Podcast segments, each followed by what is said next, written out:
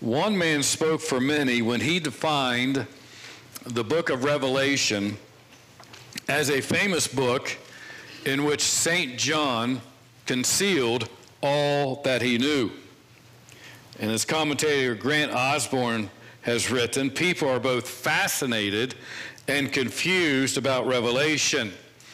And perhaps that's how you feel about the book. You are simultaneously fascinated and confused about the book.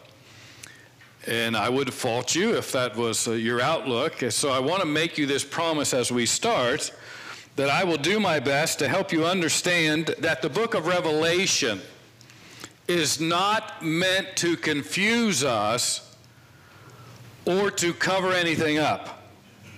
It is not meant to conceal any kind of truth from us. In fact, indeed, just the opposite is true. God has given us the book of Revelation to reveal truth, particularly as it pertains to the events of the church age that lead up to the return of the Lord Jesus Christ. Now, there has always been tremendous interest in this book. Uh, I remember when I was just a wee lad, uh, the church that I grew up in, uh, they had a prophecy conference in which uh, the focus was uh, the book of Revelation and the secret rapture of the church. I can remember that just like it was yesterday. The one thing that I remember is there used to be this painting go, going around, and it was prevalent at this time of uh, the, the, the, the rapture and you had uh, cars driving off embankments and going over the, the rails of the expressway and people's bodies going up, you know, and, and uh, all kinds of chaos ensuing on the earth. And I remember that that was that was just something very very popular uh, back then. If you want to sell a book, simply write a book about the end times, and it's sure to fly off the store shelves. I remember when the Gulf War began. It wasn't very long before the shelves of Christian bookstores were filled with end times books, declaring that the return of Jesus was imminent and the end of the world was near. The only problem is that was 1990, and here we are today. Do you know one of the best selling book series of all time was the Left Behind books? There were 16 books in that series, and unbelievably, it sold 65 million copies worldwide. That's a lot of books. So there's a great interest in the book. But here, here's what I want to do for us this morning. I want, I want to establish right from the very beginning that God gave the book of Revelation to the church to reveal truth, to uncover truth. God gave the book of Revelation to the church to provide comfort and encouragement to the bride of Christ as the church faces increasing hostility and persecution that ultimately culminates with the return of Christ. And when Christ returns, he will execute uh, judgment and he will execute swift justice on his enemies. And the very opening verse of chapter 1 makes it clear that the purpose of the book is to reveal truth. God gave the book to help prepare the bride of Christ for the tribulation the church will endure until he returns. Now, before we get too far into the text, there's several things that I want to address. The first one is why should we study the book of Revelation at all? Why do we take the time to delve into what many people would say is just, oh, it's all so confusing. There's really not much there for today. Let's get on to something more practical. Well, I will show you if I have any skill as an expositor at all, and that may be in question, but if I have any skill at all, I will show you by the time we get through it that this is one of the most encouraging and comforting books in all of Scripture. So, why do we study the book? Let me give you three reasons. First of all, because it's a part of Scripture, right? It is a part of Scripture. It's, as, it's, it's just as much a part of inspired Scripture as the Psalms or the Gospels or any of Paul's letters or the major prophets or the minor prophets. It is a part of God's holy writ. It's part of God's holy word. Second, we should study the book of Revelation because God promises to bless those who pay particular attention to this portion of his word. And we'll look at that more a little bit later on. So, therefore, to neglect the study of Revelation is to rob ourselves of God's blessings. As we work our way through the book, I think that you will happily discover its message to be one, again, of great comfort and encouragement. And thirdly, we should study the book of Revelation because the message of the book is always relevant to the church. When John wrote the book of Revelation, it was relevant to the church of his day. Now, here we sit some 2,000 years later, and as we study the book of Revelation, we will discover that the message of the book is just as relevant today as it was 2,000 years ago. And if the Lord tarries his coming for another thousand years, the message of the, of the book will be just as relevant to that church in that time as it is today and as it was when John first wrote the book. The message of Revelation is always timely and is meaningful for God's people throughout the church age. Let me briefly define what I mean by the church age. And if, if you have a, uh, if your timeline is a little different than mine, that's okay. You'll come around to my way of thinking someday. Amen. Uh, uh, re- realistically, we, we could say that the church age started with the birth of Christ, when Christ came to the earth. But many would narrow it just a little bit and say, well, the church age actually started with the ascension of Christ back to heaven. And others would say, well, okay, but it really, the church age started on the day of Pentecost. I'm not going to quibble with you if you choose any one of those uh, particular periods in history or start dates for the church age. The church age culminates with the return of Christ, with the second coming of Christ. And just think about how the book begins. It begins with the Lord Jesus sending a message to the seven churches. And in case you're wondering, those were seven local churches. They existed during the time that John wrote the book, and he was directed to send the letter to these seven local churches. And the message that Jesus had for the seven churches in the first century is just as relevant and applicable to us today as it was to those whom originally heard these words. Okay? So that's why we study it. Um, one of the major mistakes that many people make in their approach to Revelation is believing that the book only applies to the future and has nothing to say to the church today. Uh, many people mistakenly believe that the message of Revelation only applies to the final years leading up to, re- to the return of Christ. Now, there's only one problem with that. Well, one that I'll highlight. How do you know when those years began? I mean, this book just kind of, if, if, that, if that was God's intention, then he's kind of left us in the dark. If it's only for some indeterminate time in the future that we don't know when it begins. But as we will see, the message of Re- Revelation is always timely. And again, it's always meaningful for God's people throughout the ages. All right, so how should we study the book? Well, the key to studying the book begins by understanding the nature of the book. In order to study the book, we must first understand the type of book or the kind of literature that it is. So we ask ourselves, what type of literature is Revelation? Well, the type of literature, or if you want to sound smart, you could say the genre. The genre of literature that describes Revelation is actually found right in the title of the book. Have you ever heard someone refer to the book of Revelation as the Apocalypse or the Apocalypse of John? You might say, well, that's not the title of the book. That is the title of the book. Because that word apocalypse in Greek is translated into English as revelation. So the book of Revelation is apocalyptic literature. Now, the problem is when we think of the apocalypse today, we think of Francis Ford Coppola's movie Apocalypse Now, or we think of some kind of major catastrophe, right? An atomic bomb goes off or something like that, that, that catastrophe, we call that the apocalypse. But that's not at all what the word means. So, what does the word mean? The word very simply means this the unveiling or the uncovering of something hidden. That's what an apocalypse is. For example, when a person is honored with a uh, statue or a sculpture, normally until that statue or the, that bust of that person is going to be revealed, what, what do they do?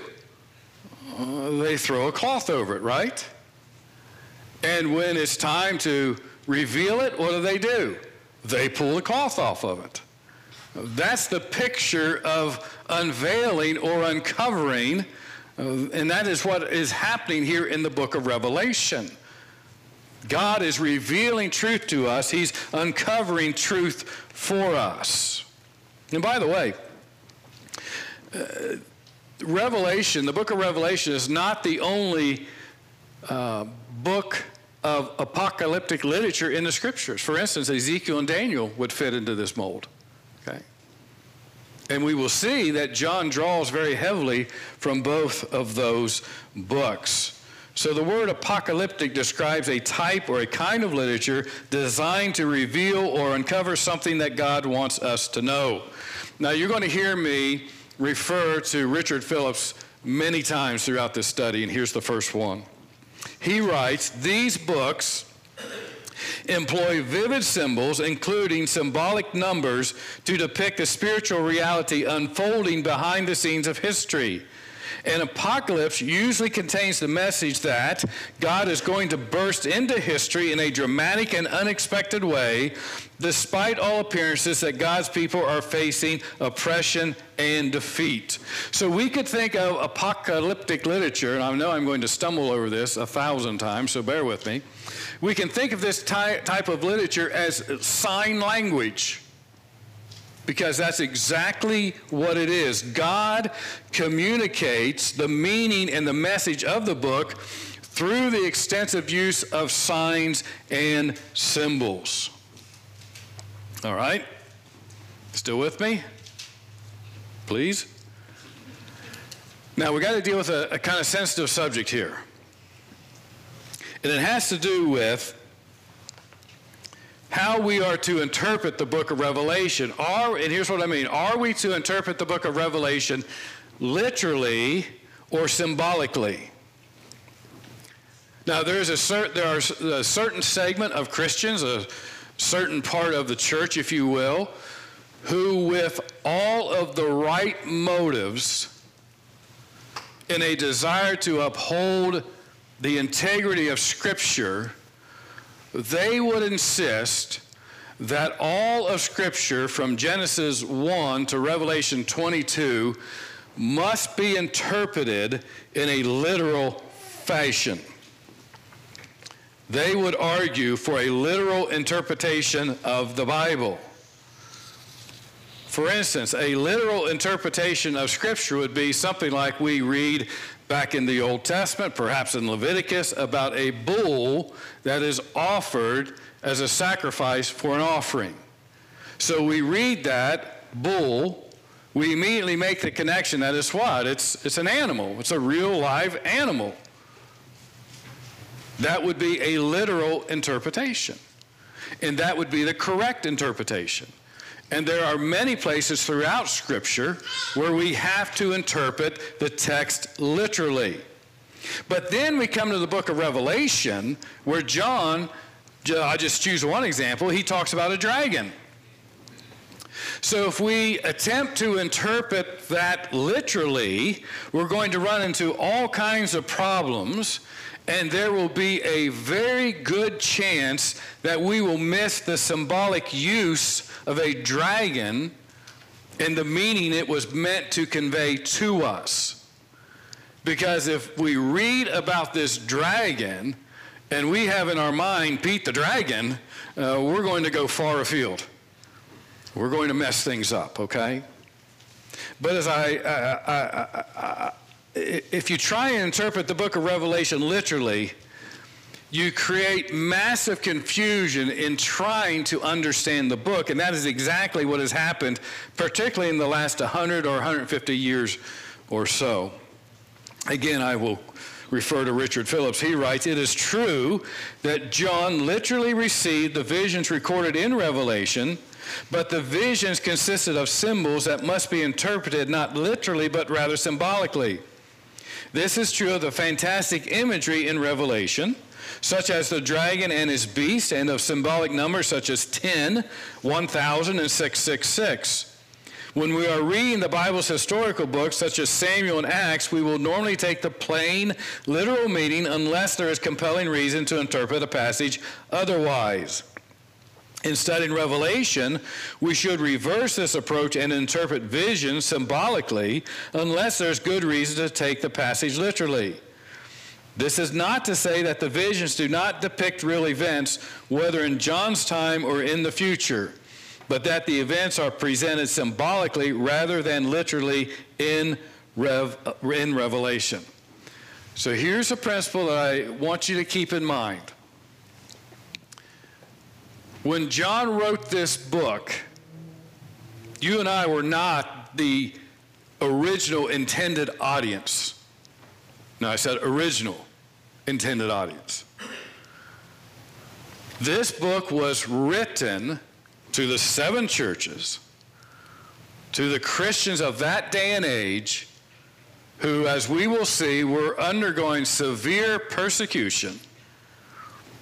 So, therefore, John writes this book to them in order to comfort them, to encourage them to strengthen them. So that means that the book had to have meaning for them.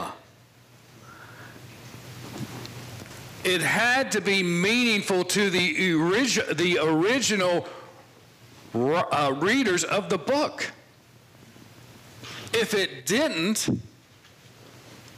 well, what comfort did that provide for them? This book was intent, one of the main purposes of this book was to give comfort and encouragement to those Christians who were being severely persecuted. Not to say, hey, guys, look what's going to happen somewhere out there someday. Does that give them any comfort? Not at all. So keep this principle in mind. As we work our way through the book, it had to mean something to them. So, what does that mean? Well, for instance, we go to Revelation chapter 9 and we see uh, John's fantastic descriptions of the uh, bottomless pit being opened up, and out come these locusts. Now, how many of you have heard the interpretation? Well, these locusts, they are a reference to some kind of modern military machine. These are Black Hawk helicopters.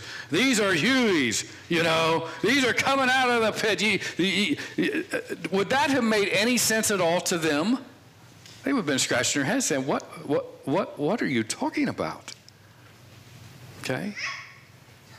But how many times have you heard those kinds of interpretations about the book of Revelation? You know, I, I, when I was in Bible college, we had a, he was a godly man, he was a good man, and he had studied the books of Daniel and Revelation for 38 years. And he had charts and murals, and he'd even written a book about it, you know. And I sat there just scratching my head thinking, I, I, uh, it's finally, it, it, I'm done with a box of rocks. I don't get it at all. And none of this makes sense to me. Well, you know what? Because it was the wrong interpretation. It, it, it, it wasn't true to the text. And don't get me wrong. I'm not saying that they do these, they interpret these things intentionally to lead people astray. It's just that they have missed a very basic point that it had to mean something to those to whom John originally sent the letter to. So, therefore, if you pick up a book on the end times or you pick up a commentary on the book of Revelation and he's talking about Hueys and, uh, you know, uh, 200 million Chinese soldiers and all these kinds of things, take all that with a grain of salt, okay? Okay, that's, that's all I'm saying. All right. Uh, so keep this principle in mind again. Revelation deals with events that would take place in the future, but much of what John refers to were contemporary events that were being experienced by the churches to which John wrote. Okay? That means the dragon and the beast that we read about in Revelation, they were active, they were real at that time. And guess what? The same dragon, the same beast, are just as real and just as active today and will continue to be until the Lord comes back. All right? So if we can kind of fix that in our minds, that will be helpful to us. Okay, now let's, one other thing, let's look at the structure of the book. Just as we are not to interpret the book literally, we must not make the mistake of trying to interpret the book in a linear fashion. Here's what I mean. If we were to draw a timeline, a lot of people, a lot of prophecy guys like to draw timelines, you know. I think they have stock in a timeline company or whatever. But they, they, they, they make their timeline and, and they put their push pins or whatever in at this, this particular spot, and this particular spot, and this particular spot. Well, if we try and do that with the book of Revelation, we are going to go far astray as we read the book, we need to understand that the unfolding of the events, such as the seven seals, the seven trumpets, the seven bowl judgments, we need to understand they do not happen one after the other. In other words, we have to finish all the, the seven uh, seals before we can go on to the seven trumpets, and we got to finish all the seven trumpets before we go on to the bowls. That is not how Revelation works, all right?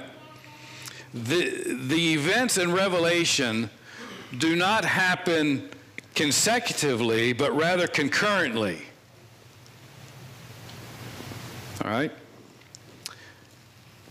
So if they don't unfold in a linear fashion, then how do they unfold? Well, they unfold in a parallel fashion.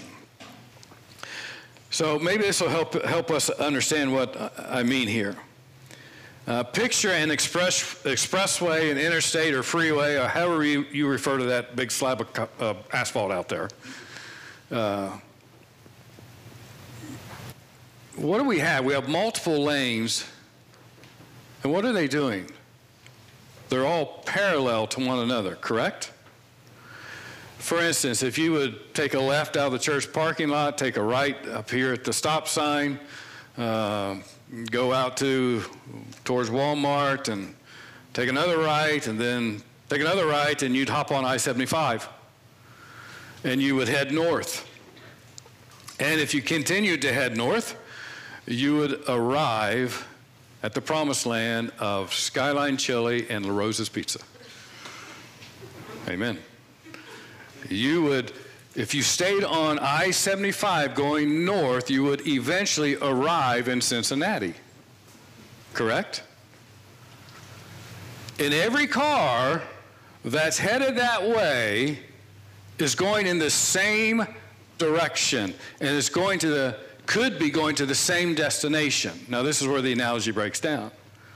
So the events in the book of Revelation, they are parallel events. So we don't have to wait necessarily for all the seals to be broken before the trumpets begin or the bowl judgments begin. They run in parallel fashion. And as we will see as we go through the book, there are cycles. And there are cycles of increasing intensity that go along with the judgments. Okay?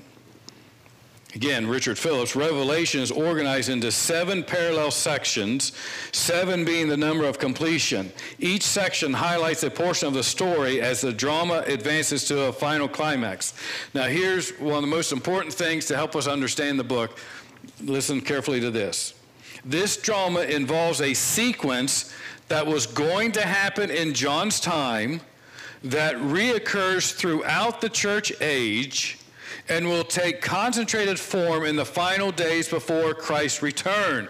In other words, these things run parallel and they run in cycles, and as we get closer to the return of Christ, these things are going to ramp up, if I can put it that way. They are going to eh, intensify the closer we get to the return of Christ. And as we work our way through the book, we'll see these cycles come out very clearly. So keep those principles in mind as we study the book. Now, very briefly, I promise, very briefly, let's get to the text, verses 1 through 3. Let's read them again the revelation of Jesus Christ, which God gave him to show to his servants the things that must soon take place. He made it known by sending his angel to his servant John, who bore witness to the word of God and to the testimony of Jesus Christ, even to all that he saw. Blessed is the one who reads aloud the words of this prophecy, and blessed are those who hear and who keep what is written in it, for the time is near. Very briefly, let me give you three R's that we can pull out of these verses. Number one is the revelation itself. Number two would be the recipients of the letter. And number three, would be the promised reward or the rewards that God promises to those who pay attention to the book. So the opening words of the book are precious words to God's people. Now, I realize this is not the first time that God has revealed himself to his people, but there is a sense that this is a, special revelation of God to his people, to us, to let us know that during our experience of persecution and suffering, that he is still ruling and reigning, and nothing that happens to us escapes his knowledge or is out of his control. All of the events described in the book that negatively impact the church are under the direct control and the restraint of God. The persecution that we will read about in the book of Revelation, it is real. It is terrible. It is horrible. It is fierce. But it would be much worse if God were not restraining all of that. God is actively, we'll see this throughout the book, God is actively restraining Satan and his demonic hordes as well as the unbelievers and their attacks against God's people. So I emphasize this Revelation is for believers. This book was written for God's people. Certainly, there are warnings in the book to unbelievers. In fact, there's multiple warnings throughout the book warning unbelievers to flee the wrath to come. But the primary message of the book is for the people of God. Again, God gave this book to his people who were facing oppression and severe persecution. As we will see, many had lost their employment because they would not say, Caesar is Lord. Therefore, they couldn't work. They lost their livelihood. Many of God's people were facing martyrdom. And in the coming years, many of them would die for their faith in Christ. In fact, Jesus, in his message to the church of Pergamum, makes mention of a man named Antipas. And this is what Jesus said. He describes him as my faithful witness who was killed among you where Satan dwells. He was a martyr because of his faith in Christ. So, as I pointed out earlier, Revelation is an unveiling of events. Let's take that one step further. It is an unveiling or an uncovering of the unseen realm. Leonard, Lynyrd Skynyrd's debut album had a song called Things Going On. If you've never heard it, it's really, it's really a very good song. It is Victoria, it's a really good song. It's a song with a political bent, no doubt about that, and it's directed at the politicians in Washington, D.C. And one of the lines of the song is I think it's either the first or second verse. This is the last line. Because there's things going on that you don't know. And what we have here in Revelation, God says God's revealing things that we don't know that's going on. It's like God pulls back the curtain of history and we get to peer behind the history and all of a sudden the things that are taking place in this world, they begin to make sense. We begin to understand why this world is operating as it is. Dennis Johnson writes in his commentary on the plane of visible history, things are not what they appear. So revelation symbols make things appear as they are. God communicates to us in symbols to help us understand why things are happening in this world the way they are happening. Okay? God wants his people to understand that there is a very real war raging behind the scenes. It is because of this unseen war that by Satan and his demonic horde that God's people face persecution and death. God wants us again, wants us to understand why this world operates the way it currently does. God wants his people to understand that, hey, you are not the victims of some impersonal force called fate, nor are you the victims of human prejudice. God wants his people to understand that the things, that the way things are now are not the way that things are always going to be. You know, we live in a world where, frankly, much of what is happening, it simply cannot be explained logically. Up is down and down is up. Some would have us to believe that there are no genders, that the lines of identity are all denied, they're, they're, they're fungible, even though they're biological, undisputable facts.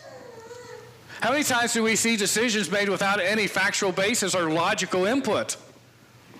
There's a world turned upside down, and many people they don't see what is happening or why it's happening. But a careful study of Revelation will give God's people an understanding of why the world is in a death spiral from which it will not recover. You can save all the trees that you want, and I'm all for good stewardship, but one day they're going to burn. They're going to burn. Why? This world has been corrupted. God's good creation has been corrupted, and He is going to renew it someday. Well, I'll return to this point next week. let's move on to the recipients. Who are the recipients of God's book? Well, God gave the revelation to, here, here's, if you want to know the process of inspiration, here we go. God gives the message to Jesus Christ, who in turn gives it to an angel, who in turn gives it to John, and John is to write down all that he saw. And then he was to make it known to God's servants. So the recipients of the book that I'm driving at here are God's servants, those who obey God. They are God's people, they are God's children. And in writing to them, God wanted his people to know that he was neither indifferent nor was he going to be silent as to their plight and their persecution.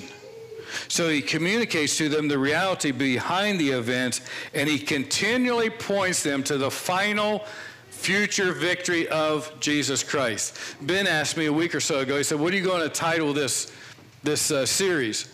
I don't give much thought to much, and I didn't give much thought to the, what I was going to call it. And, you know, the easy one would be, well, uh, Jesus wins, or more than conquerors, or you know, something like that, or, you know, like the old Southern Gospel song, I read the back of the book and we win, you know, and that's kind of lengthy and uh, doesn't really roll off the tongue. But you know what I decided to name this, uh, this series? The Promises of Jesus. because that's what this book is filled with. It's promise after promise after promise that Jesus is making to his people. So this is the promises of Jesus. God's desire is to strengthen the resolve of his people as they face persecution. He wanted to encourage them and to assure them that what we are about to suffer would not be in vain.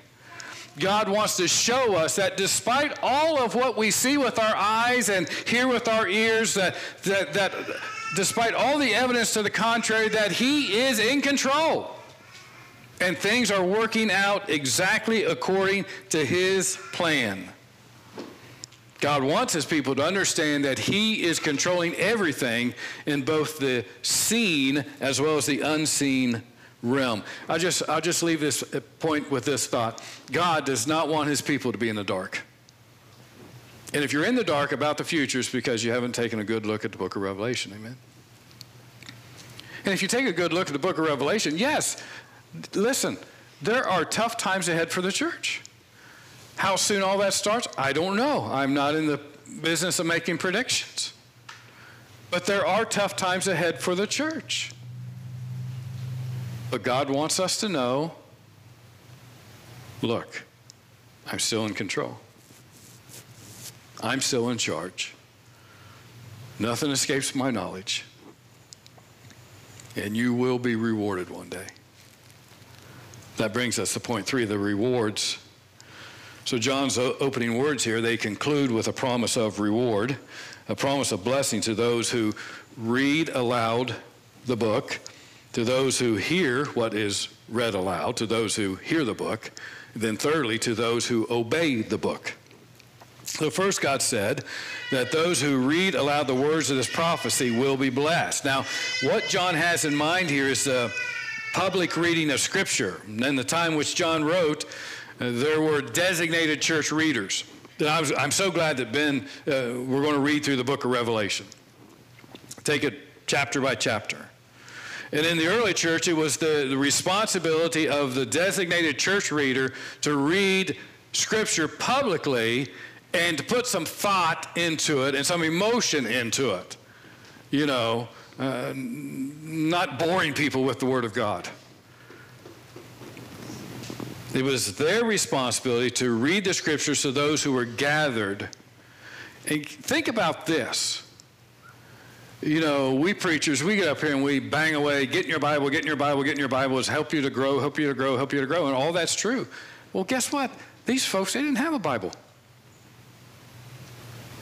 So therefore, and do we all agree that the scriptures are a means of growth for us as believers? Absolutely.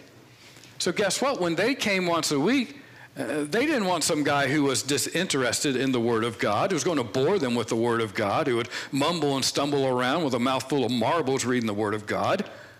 They wanted and needed to hear, Thus saith the Lord, because it was the means of growth for them. And how many churches do you go to today where Scripture is almost an afterthought? They don't, they don't read it publicly. And the pastor's afraid to read more than a phrase or so, thinking that he's going to lose everybody. No. God says, Listen, I will bless you. I will bless the one who reads the scriptures aloud. Well, keeping the second thing here is God promises a blessing to those who hear the book as it is read aloud. But I want you to know this God does not have in mind some passive listening, some mindless listening. You know, it's the beginning of the year, and I see this uh, pray.com or this pray app or whatever. Fall asleep to James Earl Jones reading you the whatever, and Drew Brees is out there reading you about the birth of Jesus. And I'm all for I'm all for getting the scripture into you, but I don't think God gave us the scriptures as a means to put you to sleep. No, he said, here's the blessing is the blessing is for those who actively engage with the word of God and listen to the word of God. That's when the blessing comes. Then thirdly, he says there's a blessing for those who do what? Keep it, obey it. Now listen. All of this has to do with real action. The guy that reads it does so with some heart and some energy and some passion, wanting to make, he's prayed over, he's wanting to make sure that people get it, that they understand it. Then the person is sitting there listening. They're actively engaged. Their minds are engaged. Their hearts are engaged. And they're thinking there, how can I apply this? How can I obey this in my own life? And then they go out and they do what? They obey the scriptures. They've already thought about it when they heard it, so they go out and they obey it. They don't go out and say, well, let me think about it some more. No, obey it. And that brings the blessing. It's all active. You can't read the Word of God unless you do it actively. God wants you to listen to His Word with the mindset of application and obedience. You can't obey or keep the Word of God unless you're actively engaged with it and are actively putting it into practice. So, the study of Revelation brings blessing, not confusion. The study of Revelation brings comfort, not discouragement. The study of Revelation brings encouragement, not despair. And the study of Revelation brings confidence and courage, not fear. So, what do we do about this today? You know, a lot of was like sitting in some kind of boring lecture. Uh, okay, forgive me for that part, but here's what you got to do make a commitment to read it, to hear it, and to obey it. And God promises to bless you if you will.